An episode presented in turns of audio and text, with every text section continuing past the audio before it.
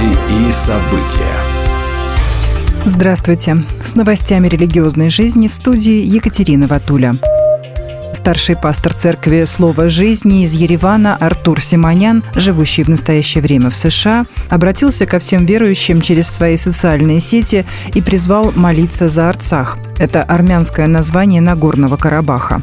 Днем 19 сентября Азербайджан объявил о начале антитеррористических мероприятий локального характера в Нагорном Карабахе и начал обстреливать эту территорию. В настоящее время заявляется о пяти погибших и 80 раненых мирных жителях. В Афганистане задержали 18 сотрудников миссии за пропаганду и продвижение христианства – как сообщает Christian Headlines, швейцарская некоммерческая организация «Международная миссия помощи», сокращенно IAM, объявила, что талибы, представители движения, запрещенного на территории Российской Федерации, дважды штурмовали ее офис в провинции Гор и похитили 18 сотрудников, в том числе одну американку. В свою очередь, талибы сообщили, что сотрудники миссии были задержаны за пропаганду и продвижение христианства в преимущественно мусульманской стране. Группа обратилась к Министерству экономики, Организации Объединенных Наций и Агентству по координации помощи Афганистану с просьбой совместно добиваться освобождения сотрудников. Согласно информации, размещенной на сайте организации, IAM работает в Афганистане с 1966 года, занимаясь улучшением жизни людей, здравоохранением, развитием местных сообществ и образованием в партнерстве между народом Афганистана и международными христианскими добровольцами конце сентября Тамбов стал местом проведения выездной учебной сессии библейской школы Северокавказского объединения Международного союза церквей евангельских христиан-баптистов. Выездная сессия приняла здесь масштаб большого межобластного семинара, на котором присутствовало более 200 участников из разных регионов России.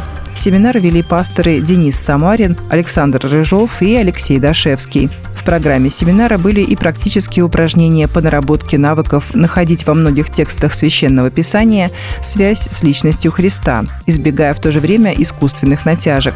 Как отметили организаторы семинара, если во время массовых гонений верность проявлялась в перенесении испытаний и скорбей за дело Божье, то в дни, когда шквал гонений ослабевает, верность должна проявляться в ревностном усердии, в самоотверженном и качественном труде на Ниве Божьей.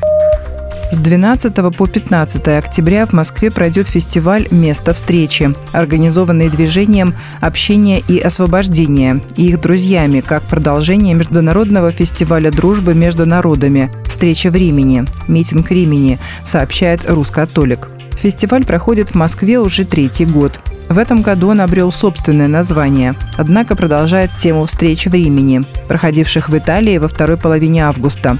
Тема «Человеческое существование есть неисчерпаемая дружба» находит выражение не только в программе фестиваля, но и в выбранных для него площадках – так, 12 октября фестиваль откроется в православном Свято-Тихоновском гуманитарном университете выставкой о митрополите Антонии Сурожском «Жизнь для меня Христос» и продолжится на площадке культурного центра «Покровские ворота», который уже почти 20 лет создает пространство для диалога представителей христианских конфессий и религий, церкви и общества, науки и веры.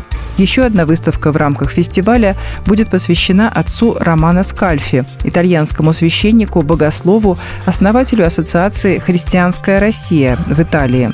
Во встрече, посвященной ее открытию, 13 октября примет участие поэт, прозаик, переводчик и историк культуры Ольга Седокова.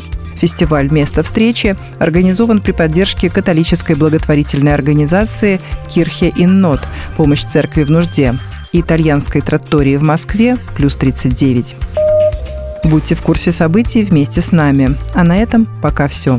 При подготовке выпуска были использованы материалы мегапортала Invictory, агентства Благовест.инфо, канала Логос и сайта Христиане.ру. Выпуск подготовила и провела Екатерина Ватуля.